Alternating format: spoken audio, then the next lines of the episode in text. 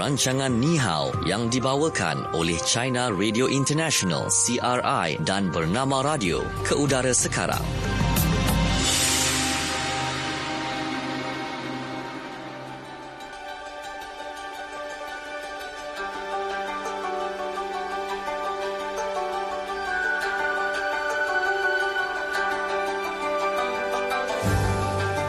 Bernama Radio, stesen berita yeah. bisnes anda. Dan ini waktunya kita dalam program Nihao yang mm-hmm. dibawakan oleh China Radio International dan Bernama Radio. Saya Natasha Aimi. Saya Syuhada Armawan. Kami bersama dengan anda sampailah pukul empat petang nanti. Dan uh, sebelum itu kita nak bawakan sebenarnya untuk kuis kenali Cina. Mm-hmm. Kita teruskan lagi untuk hari ini. Wang tunai lima puluh ringgit.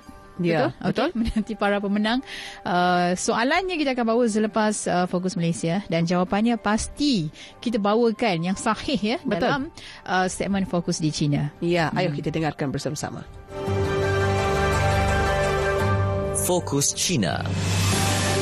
Ya, dan kita pun nak kenalkan sahabat kita yang berada di C R I Beijing, China. Mm-hmm. Untuk hari ini kita bersama-sama dengan Fadil. Selamat petang, Fadil. Selamat petang. Apa khabar, Natasha? Apa khabar, Su? Kita baik-baik sahaja. Sihat ya? Sihat. Hmm, sihat. Fadil dalam keadaan okay. baik juga? Oh, keadaannya baiklah. Hmm, uh, baik. Cuma sekarang, uh, Beijing sekarang memang sudah uh, sampai musim sejuk. Oh, okay. Musim sejuk, sejuk di dah. Beijing dengan uh, datangnya itu arus dingin. Jadi suhu akan um, menurun dengan secara mendadak. Hmm, uh, sekarang uh, pada siang hari, uh, suhu udara pun lebih kurang hanya lima darjah Celsius sahaja. Oh. Malah kalau pada malam hari, hmm. paling rendah sudah di bawah sifar. Wow. Ah, ya. Jadi kalau nak datang ke ya, kalau sudah meninggal, kalau nak melawat ke Beijing, kenalah pakai pakaian yang lepas sikit seperti ya, seperti, seperti orang tempatan sini sudah pakai uh, baju yang baju bulu kapas. Ah, ya, buat yeah. akan sejuk. Tapi saya rasa kalau pergi ke China tak bawa baju sejuk pun tak apa, tak ada masalah. Sebab boleh beli kat sana. Boleh beli kat sana. Banyak pilihan. Uh, ya. Banyak pilihan. Tapi ya ya banyak Tapi pilihan. Tapi kena tahan sikitlah kena... kalau turun daripada apa kapal terbang. Ha, betul. Keluar daripada airport tu hmm. nak, nak pergi kenderaan tu kena tahan sikit. Betul. Lah. Kalau nak ambil selimut kapal terbang tu kena minta kebenaran eh. Sebabnya dulu masa saya pergi kita, mula-mula fikir macam tu macam oh. ada di airport macam tak ada rasa sejuk je tapi tidak ya. Tidak. Dalam airport tu pun hmm. dah rasa dah kesejukannya tu. Ya, baru keluar hmm. entrance daripada lapangan terbang tu bunyi dah gigi ni sejuk sangat. Okey, baik. Baik. Itu tentang cuaca di Beijing, China. Okey, baik. Dan uh, untuk Fokus di China pada hari ini kita nak bawakan topiknya adalah Zon Perlindungan Alam Semula Jadi. Yang mana hmm. China sekarang ni mempunyai sebanyak dua ribu tujuh ratus lima puluh buah zon perlindungan alam semula jadi sejak penubuhan pertamanya di Gunung Dinghu, Provinsi Guangdong pada seribu sembilan ratus lima puluh enam. Okey, jadi hmm. penubuhan zon perlindungan alam semula jadi yang merupakan uh, salah satu langkah penting ya bagi memelihara keseimbangan dan kepelbagaian biologi. Yeah. Dan di samping itu, ada setengah zon perlindungan alam semula jadi juga dibuka untuk lawatan pelancong dengan syarat ya yang uh, telah pun ditetapkan mm-hmm. bagi membolehkanlah uh, orang ramai menghayati pemandangan alam semula jadi. Ya, yeah, jadi kita nak dengarlah Fadil kongsikan pengenalan tentang penubuhan zon perlindungan alam semula jadi di China ini dan sejauh mana keberkesanannya dalam memelihara mm-hmm. haiwan-haiwan dan juga tumbuh-tumbuhan ni Fadil. Ya, uh, sebanyak dua ribu tujuh ratus lima puluh buah zon perlindungan alam semula jadi, antaranya empat ratus tujuh puluh empat buah yang berperingkat yang berperingkat kebangsaan. Hmm. Angka ini bolehlah mencerminkan uh, komitmen kerajaan China untuk melindungi alam semula jadi dan menjamin keseimbangan ekologi dengan sedaya upaya. Pencapaiannya juga sangat ketara dan memberangsangkan apabila liputan hutan di China sekarang melebihi kadar dua puluh dua peratus pada tahun lalu, jauh lebih tinggi daripada hanya lapan peratus sahaja pada masa tujuh puluh tahun yang lalu. Sebab uh, walaupun itu kadar dua puluh dua peratus ya, kalau berbanding dengan negara-negara Asia Tenggara, ini masih masih rendah. Mm-hmm. Hmm, sebab ini pun satu pencapaian yang bukan mudah untuk dicapai, uh, membentangkan itu uh, iklim di China jauh lebih berbeza dengan negara-negara Asia Tenggara. Yang sebab di di Malaysia yang yang mempunyai iklim hutan tropika, banyak hujan dan juga suhu udara yang yang tinggi sangat bermanfaat kepada itu uh, tumbuh-tumbuhan. Jadi kalau di China ada uh, ada empat musim dan kawasannya juga luas, ada ada uh, kawasan pegunungan, ada juga uh, tu macam itu malah ada kawasan itu padang uh, pasir. Jadi itu bukan uh, uh, bukan senang untuk melakukan usaha penghijauan. Jadi uh, itu kata dua puluh dua peratus itu kata liputan hutan yang sudah yang tercapai uh, pada masa ini, satu jangka satu kemajuan yang sangat uh, memberangsangkan, sangat menggalakkan. Ini yang juga hasil daripada itu uh, zon penubuhan zon perlindungan alam semula jadi. Mm-hmm. Uh, dan selain itu uh, zon perlindungan alam semula jadi di China sekarang sudah melebihi lima belas peratus mm-hmm. kawasan barat di China, sekaligus memberikan perlindungan kepada lapan puluh sembilan peratus spesies haiwan liar utama yang perlu dilindungi, termasuk itu panda terkasih. Mm-hmm. Okey, ya. Baik. Dan uh, sebenarnya kita nak tahu juga apa mungkin uh, yang dilaksanakanlah uh, terhadap zon perlindungan alam semula jadi ini. Uh, tak kisahlah sama ada yang dibuka kepada pelancong ataupun yang tidak dibuka kepada pelancong. Fadil. Okey, setahu saya, okey, uh, sebahagian sahaja kalau di sebuah zon perlindungan Uh, alam semula jadi, uh, sebahagian daripadanya diizinkan untuk dibuka kepada uh, uh, lawatan uh, pelancong, namun uh, ada syarat uh, yang tertentu dari segi itu uh, hak jumlah pelancong dan juga masa. Uh, ada masa yang yang diizinkan uh-huh. uh, dibuka kepada kunjungan awam, ada yang ditutup uh-huh. untuk menjaga itu haiwan dan juga menjaga tumbuh-tumbuhan yang berada di sana. Mm-hmm. Uh, sebagai contoh ya, itu uh, memang itu zon perlindungan alam semula jadi uh, uh, didapati sangat berkesan dalam uh, memelihara itu haiwan liar, khususnya haiwan liar yang hampir pupus. Uh, sebagai contoh itu uh, panda ya, panda merupakan haiwan yang yang hanya berada di China. Mm-hmm. Jadi mesti dilindungi dengan baik-baik, bukan sahaja untuk China sendiri tetapi juga untuk seluruh dunia. Oleh itu sebanyak enam puluh tu, uh, sebanyak enam puluh tujuh buah zon perlindungan panda gergasi telah ditutup, uh, telah ditutupukan uh, telah ditutupukan di China yang kebanyakannya di provinsi Sichuan. Provinsi Sichuan yang berlokasi di kawasan barat uh, daya China merupakan kampung uh, dikatakan kampung halaman panda panda. Uh, jadi melalui usaha perlindungan yang tidak pernah berhenti dalam masa puluhan tahun ini, keadaan ekologi di kawasan kediaman panda semakin baik dan jumlah panda liar juga semakin bertambah. Dan sekarang uh, jumlah panda liar di China melebihi seribu lapan ratus ekor. Uh-huh. Ya. Jadi ambil kesempatan ini saya juga nak memperkenalkan sedikit sebanyak tentang itu panda ya. Uh, sebab panda juga uh, sangat uh, panda uh, haiwan yang sangat comel, sangat diminati uh, diminati oleh uh, rakyat di berbagai negara. Mm-hmm. Uh, panda liar ya, panda liar biasanya mempunyai umum uh, umur maksimum lebih kurang dua puluh tahun dan panda dewasa mempunyai berat badan antara lapan puluh hingga seratus dua puluh kilogram. Mm-hmm. Lebih kurang dengan lebih berat, lebih berat dengan kalau berbanding dengan uh, manusia dewasa. Betul. Mm-hmm. Uh, panda hidup di kawasan pergunungan yang kebanyakannya hutan buluh pada ketinggian lebih dua ribu enam ratus meter dari paras laut. Mm-hmm. Dan suhu udara di sana adalah uh, di bawah dua puluh darjah Celsius dalam kebanyakan masa. Maka panda mempunyai kemampuan yang agak tinggi dalam menahan sejuk. Mm-hmm. Dan disebabkan sentiasa berada dalam hutan buluh yang cahayanya gelap, malah banyak rintangan. Mm-hmm. Oleh itu daya penglihatan panda kurang baik dan boleh dikatakan seperti manusia yang yang rabun yang rabun jauh. Mm-hmm. Ha, itu yang uh, pengenalan sedikit lah. Mm-hmm. Tentang okey, mm-hmm. baik. Dan kalau kita nak pergi um, buat lawatan uh, Fadil eh ke zon perlindungan alam semula jadi ni, ada tak apa-apa syarat yang mm-hmm. dikenakan ataupun ada tip lah untuk melawat ada, kawasan ada. tersebut? Ada. Mungkin di Malaysia dan uh, sama juga ada peraturan yang yang agak dekat juga uh, ketat juga uh, seperti apa yang boleh dibawa ke masuk, apa yang tak boleh dibawa keluar.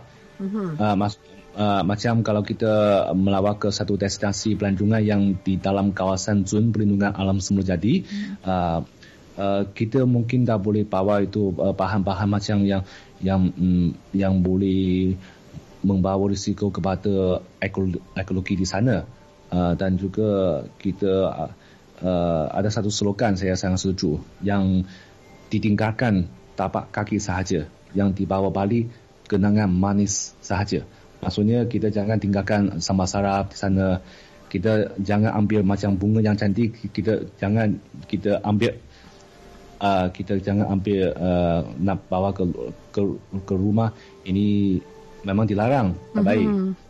Jadi uh, bila kita melawat ke uh, zon perlindungan alam semula jadi, uh, selain menghayati pemandangan yang sangat indah, uh, janganlah itu kita melakukan apa-apa yang boleh menjejaskan uh, itu keadaan ekologi di sana. Hmm, kan, kita sebab... kena sama-sama jaga. Eh lah, betul lah. Sebab hmm. namanya pun zon perlindungan alam semula jadi kan. Takkanlah bila kita dah dibenarkan untuk melawat kawasan tersebut, tiba-tiba kita rosakkan pula. Betul. Dah penatnya uh, kerajaan China kan yang hmm. menjaga, tapi kita pula pergi rosakkan tempat tu. Betul kan. Saya rasa semua semua orang pun akan hmm. sentiasa prihatin dengan situasi ini kan. Betul. Kalau dah memang kawasan tu adalah zon perlindungan, hmm. jadi banyak perkara sebenarnya yang dilindung. Bukan hmm. sekadar kata um, haiwan di dalam itu yang tak boleh disentuh, malah tumbuh-tumbuhan. Tumbuh-tumbuhan walaupun tumbuh-tumbuhan periasan kan? Hmm, betul. Ah. Sebabnya kalau kita lihat, saya rasa bukan saja di China, bahkan di uh, mana-mana negara pun yang ada yeah. uh, zon perlindungan alam semula jadi ini pastinya memberi ketetapan dan juga peraturan tertentu kan, uh-huh. supaya jangan rosak, jangan petik, jangan sentuh dan sebagainya. Yeah. Jadi kita pun uh, kenalah, orang kata, ikutlah peraturan yang ada. Uh-huh. Sebabnya contoh eh, kalau uh, mungkin tentang uh, tumbuhan, Uh, ada sebab kenapa jangan jangan disentuh, Sentuh, jangan yeah. dipetik. Katakanlah kan ada mungkin racun ataupun cecair tertentu dalam pada tumbuhan, pada tumbuhan itu. Mm-hmm. Kita pula pergi petik dan Betul. kena pada kita. Saya rasa uh, pihak uh, apa kawasan ataupun mereka yang uh, memiliki tempat mm-hmm. itu tidak akan bertanggungjawab sebab Betul. dah bagi peringatan, tapi Betul. kita yang melanggarnya. Mm-hmm. Hmm. Kan itu baru, itu cecair tu. Mm. Ha, ni yang kalau kita terkena duri, ah, ha, belum betul. lagi kena tercecair dan sebagainya kan. Mm-hmm. Ha, jadi memang ada sebab sebenarnya uh, dijaga dengan api, hmm. uh, tumbuh-tumbuhan dan juga haiwan di dalam Betul. kawasan zon. Satu lagi ini. mungkinlah kalau kita tengok uh, apa mungkin tumbuhan ataupun ha- kalau haiwan mungkinlah ada reaksi atau tindak balas yeah. kalau kita mengganggu kehidupan hmm. mereka di situ. Tapi uh, bila macam tumbuhan pula kan, uh, mungkinlah tumbuhan itu spesies yang sukar untuk diperolehi. Betul. Ya, yang hmm. yang yang jarang ditemui. Hmm. Uh, itulah uh, mungkinlah peraturan-peraturan yang ditetapkan itu ada alasan yang tertentulah hmm. uh, kenapa ia diletakkan sebagai awak kata undang-undang. Betul. Sebabkan memang fitrah manusia, bila nampak benda yang cantik, Mesti yang pelik, ha, dia cepat nak usik. Kan? Ha, dia kalau boleh harimau pun dia, dia nak pegang. Ha, itu memanglah sifat semula jadi manusia yeah. kan ya. Tapi bila kita berada di dalam kawasan zon perlindungan yang khas seperti ini, mm-hmm. ada tentunya kita kalau sebagai pelancong ni memang nak kena jaga-jaga. Malah penduduk setempat pun kena juga. Mm-hmm. Bukan kata penduduk setempat mentang-mentang macam, oh ini kampung aku. Ha, aku dia boleh buat apa dia suka. Tidak ya. Okey, baik, itu dia untuk fokus di China. Mm-hmm. Kita terus saja ke segmen yang seterusnya, iaitu fokus apa kata anda. Fokus apa kata anda.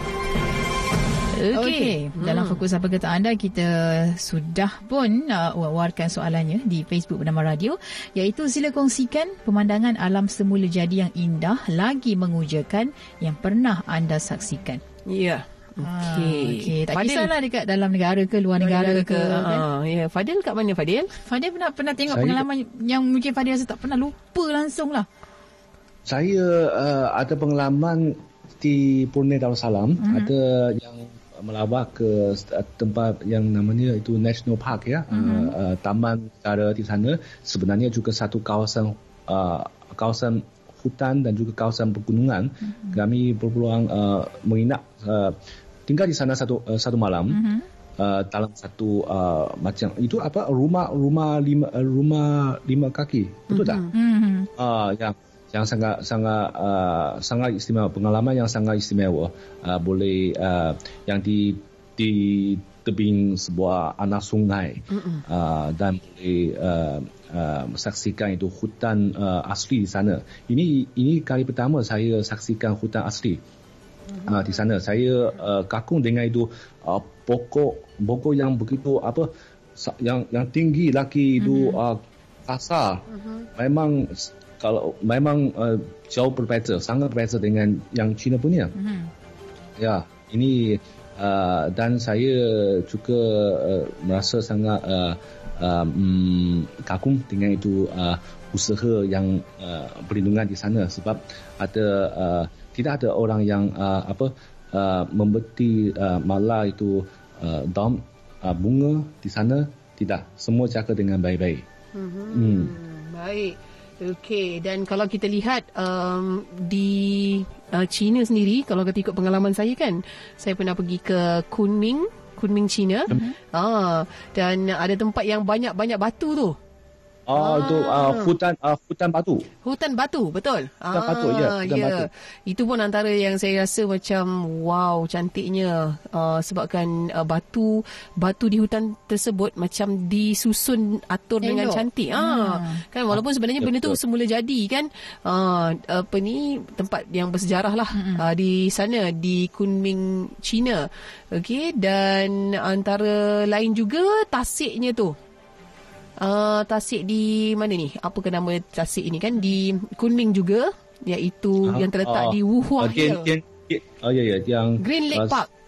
Uh, Tianchi, mungkin dia sebab tasik yang sangat besar ya. Ya, yang, yang tasik yang, yang sangat-sangat besar di, tu betul. Di pinggir di pinggir uh, bandar. Ah, okey. Itu kalau saya sendirilah uh, um, apa pergi ke uh, Kunming, China, uh, ini tempat yang saya suka macam wow. Cantiknya, dengan bersih, dengan pemandangan, dengan cuaca waktu itu pun uh, cantik kan, uh, teranglah ada matahari kan waktu itu, uh, tak adalah terlalu panas, dan uh, kita lihat setiap negara dia ada macam tarikan dia yang tersendiri juga. Uh, kalau di Eropah pun ada juga tempat-tempat yang cantik. Betul. Walaupun nampak macam putih je semua, uh, contoh macam kita pergi Korea kan, hmm. uh, mungkin pada orang Korea dia rasa macam biasanya putihnya semua, tapi kalau kita orang Malaysia pergi sana macam wow, ha, kan, macam, kan. elok je semua kan, hmm. kita yang teruja lah, macam Nami Island contohnya, mm-hmm. kan satu pulau yang cantik kan, Syu kan, masa Syu pergi putih semua. Ya. Yeah.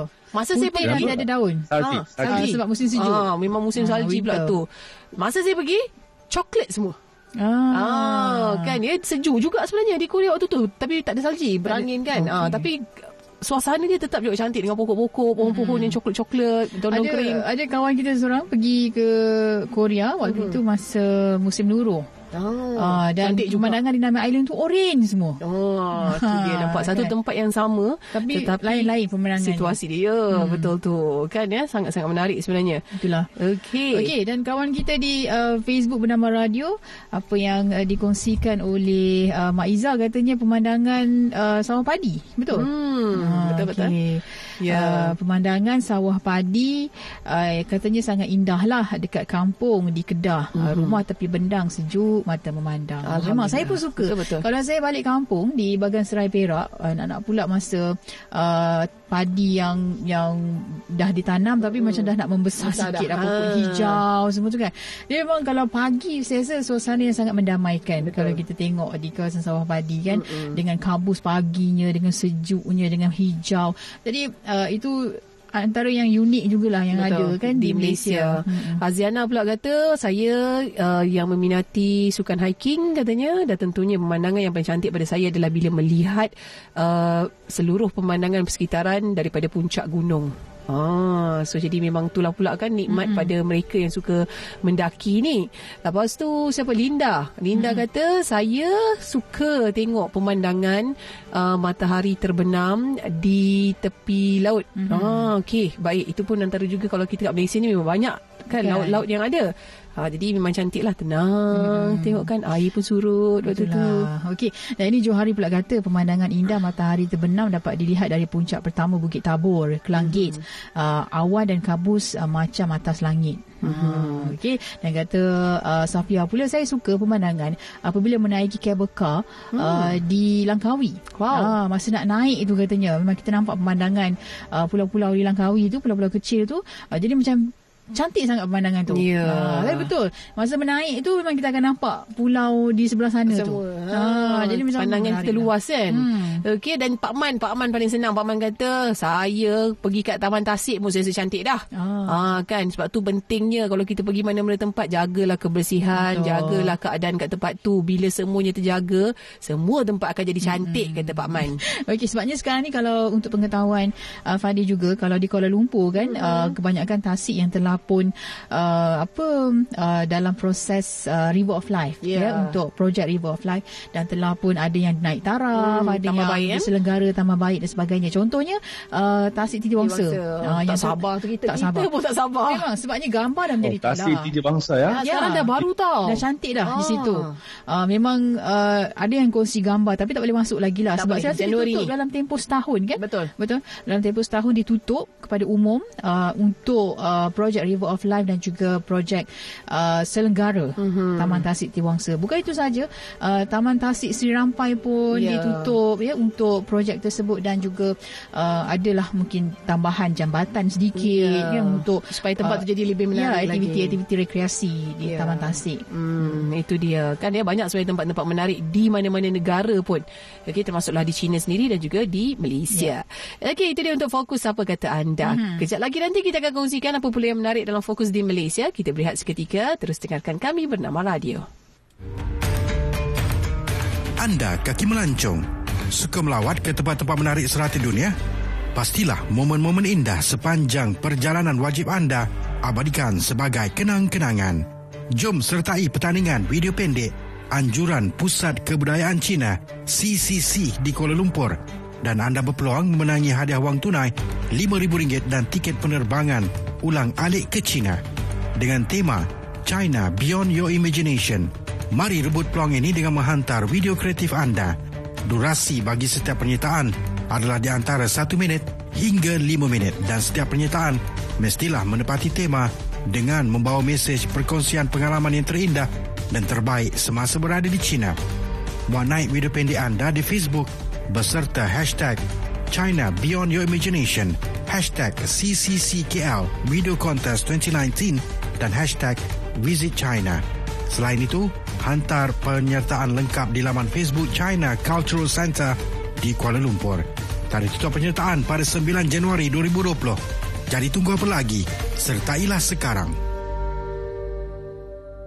Kapsul produktif. Easy answer, yes and no. Okay. Oh, okay. Yes tu kenapa, no tu kenapa? Itu yang susah.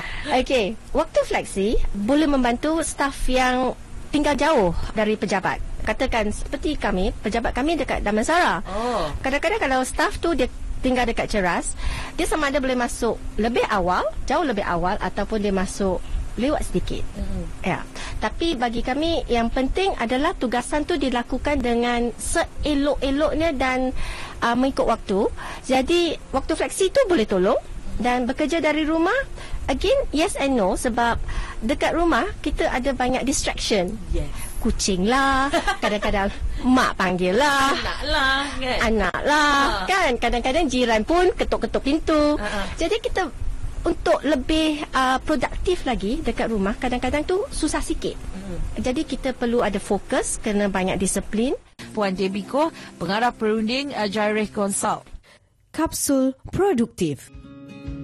Kapsul program malam ini.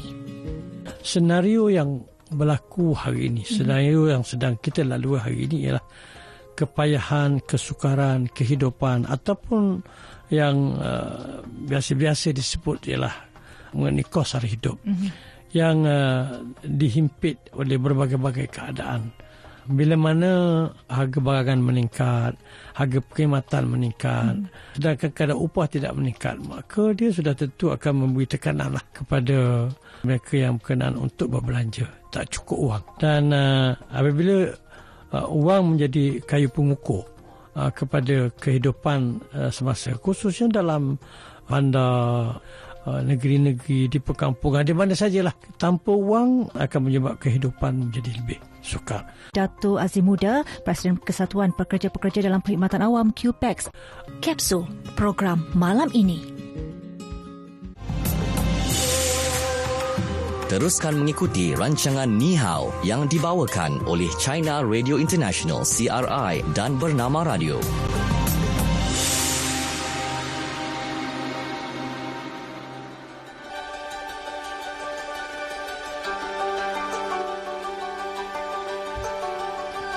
Okey, yeah. Bernama Radio, stesen berita bisnes anda. Dan mm-hmm. kita kembali semula dalam program Nihao. Waktu ini kita nak tahu apa pula yang menarik dalam fokus di Malaysia.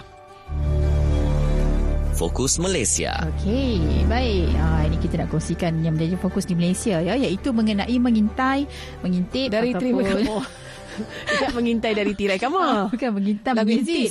Dan juga menghendap pun okay. dari tirai kamar juga. Oh, uh, bila kita buat apa perkara macam tu terhadap hmm. seseorang dalam keadaan yang tidak sopan dengan perbuatan yang jelik yang mendatangkan pelbagai implikasi kepada mangsa. Hmm. Okey, dulu pelaku mungkin akan mengekori mangsa lah dari jarak jauh, kan? Mungkin menyorok hmm. kan dekat tempat-tempat yang terselindung untuk memerhatikan mangsa. Jadi pada zaman sekarang ni uh, sebenarnya kegiatan mengintip ataupun menghendap menjadi semakin canggih menerusi ya, kewujudan media sosial dan juga aplikasi telefon pintar yang disalahguna untuk mengenakan mangsa secara lebih licik dan terancang. Hmm, Bukan yeah. sahaja kelibat mangsa. Uh, sebenarnya, segala gambar, video, maklumat peribadi, apa lagi, aktiviti harian dan Betul. setiap uh, gerak-geri mangsa boleh dipancing dengan mudah melalui laman sosial Facebook, Twitter dan Instagram. Mm-hmm. Kan di mana kalau kita lihat, mangsa yang terdedah kepada perbuatan keji ini akan mengalami trauma dan gangguan emosi, ya, serta sentiasa berada dalam keadaan ketakutan. Hmm. Ha, jadi rutin harian mereka akan terganggu dan lama kelamaan kehidupan mereka ni akan terjejas lah kalau kita tidak bantu. Dan uh, turut membimbangkan, ya, pelaku perbuatan ini juga berisiko menjadi lebih teruk. Ha, si pengintip ni akan berasa resah dan mula ketagih untuk melakukannya berulang-ulang kali. Hmm. Ha, kalau tak dibendung, masalah ini boleh membawa kepada perlakuan jenayah yang lebih serius. Contohnya macam gangguan seksual, yeah. merogol, merompak serta pelbagai bentuk keganasan yang lain.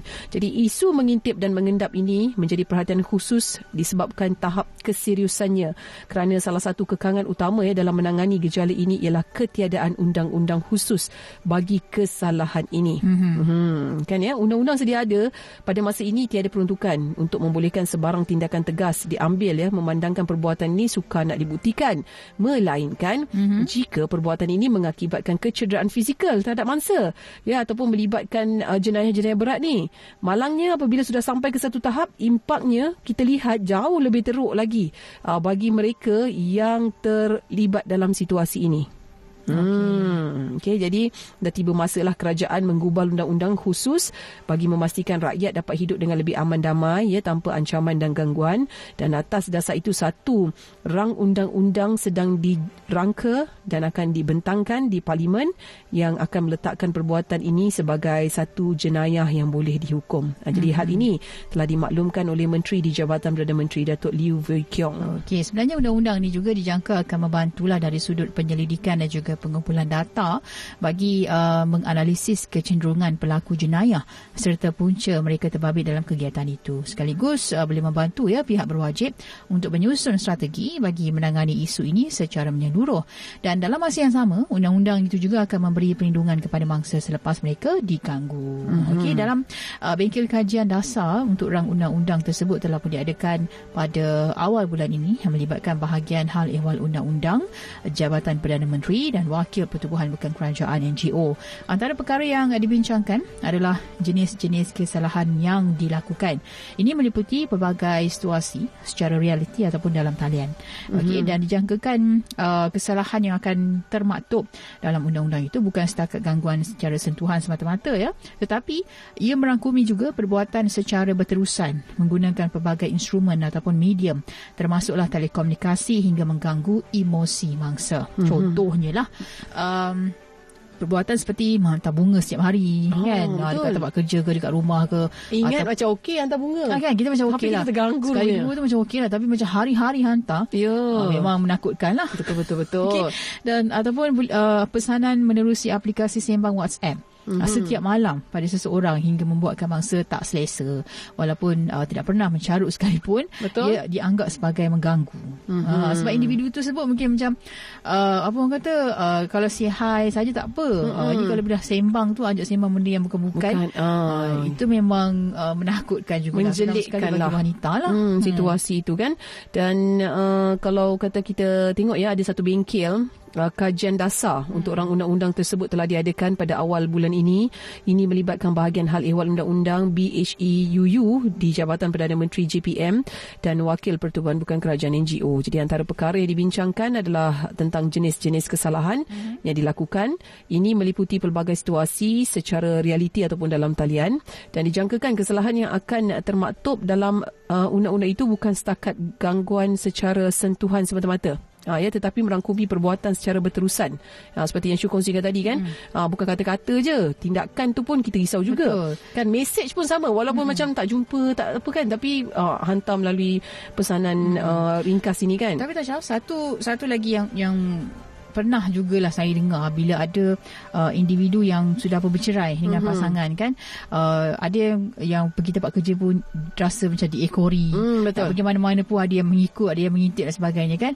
Dan ada yang sebut juga pasangan uh, bekas suami mm-hmm. contohnya kan, ikutlah uh, pasangan ni macam nak merayu. Betul. Uh, dan sebagainya. Boleh, ini juga boleh dianggap sebagai satu kesalahan sebab mengganggulah uh, privasi uh, mm-hmm. kehidupan si mangsa ni. Betul. Okey, jadi rang undang-undang sebenarnya perlu melalui beberapa peringkat perbincangan dan konsultasi termasuk dengan Jabatan Peguam Negara sebelum ia siaplah untuk dibentangkan. Jadi proses ini sebenarnya memerlukan ketelitian ya, dan akan mengambil masa. Walau bagaimanapun ya, semua pihak yang terlibat sedang uh, berusaha untuk mendapatkan hasil yang terbaik dengan secepat mungkin. Ya, jadi dikatakan rang undang-undang ini uh, akan dibentangkan di Parlimen ya, kemungkinan pada Mac tahun depan. Ya. Ha, hmm. Jadi kita harapkan semuanya akan berjalan dengan lancarnya. Ya. Sebab bagi membela bagi mereka yang sebelum ini rasa diganggu, tapi uh, tak ada orang kata satu undang-undang Betul. Yang membela uh, mangsa dalam keadaan seperti ini. Ya, jadi macam bila kita buat laporan pun jadi macam tak ada apa-apa. Ha,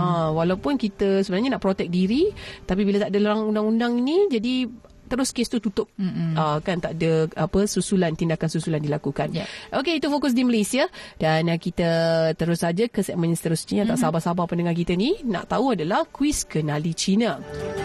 Okey, kita dengarkan soalannya daripada Fadil. Silakan Fadil. Ah, okey, apakah okay, soalan berdengar? Ah, boleh. Okey, berdengar ya. Yeah. Okey, soalannya adalah mengenai panda ya.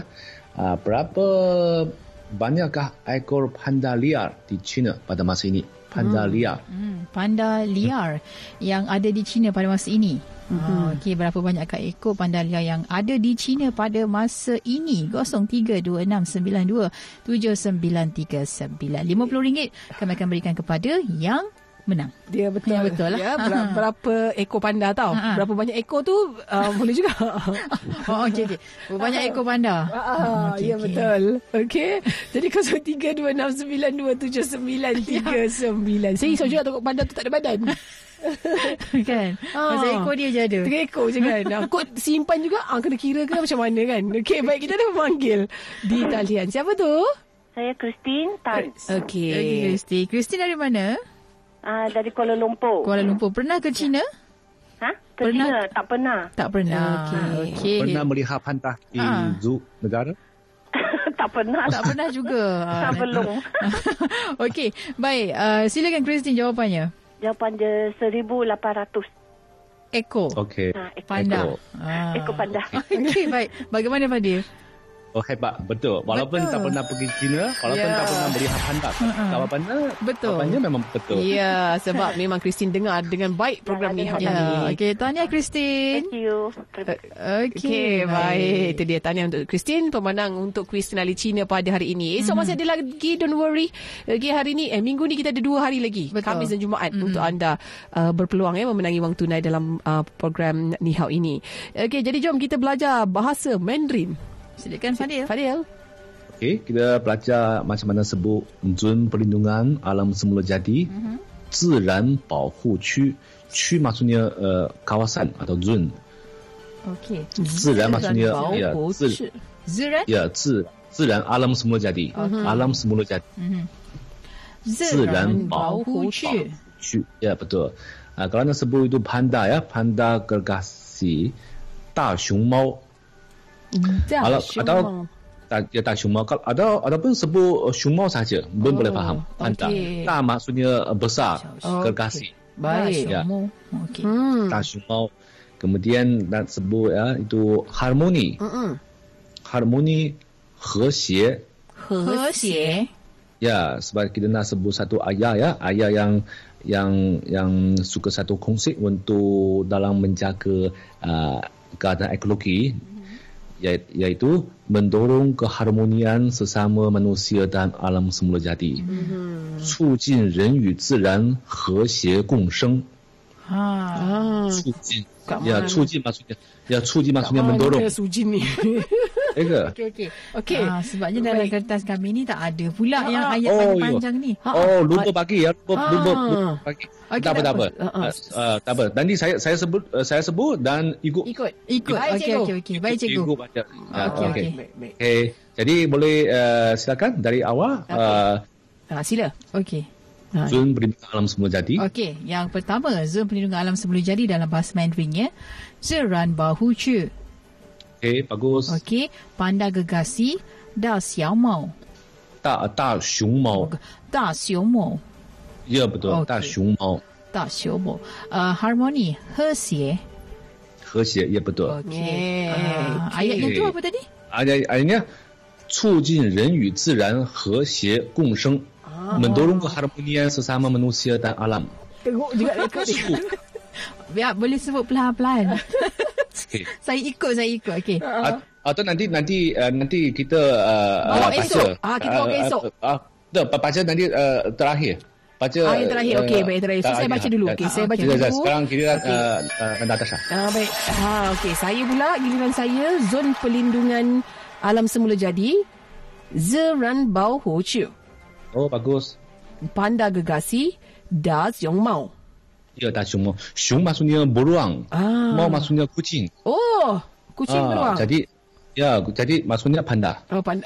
Sebab panda panda kelihatan macam kucing beruang. beruang. Katanya beruang. Betul-betul. Dan comelnya, comelnya macam, macam, macam kucing. Oh, baik-baik-baik. Ya, baik, ya. Baik. Ah, kalau, hmm, baik-baik. Okey, harmoni, He Xie.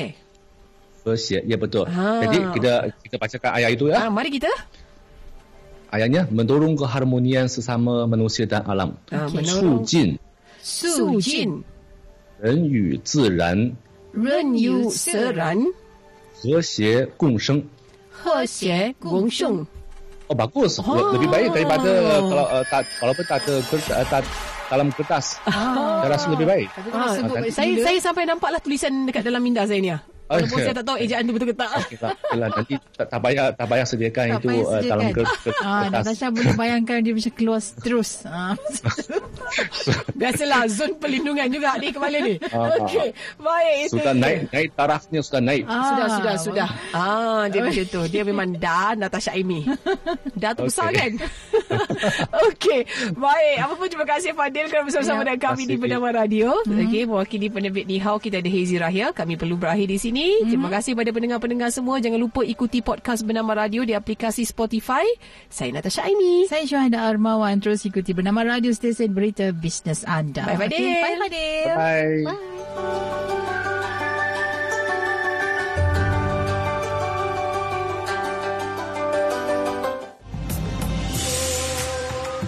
Sekian rancangan Nihao yang dibawakan oleh China Radio International C R I dan Bernama Radio.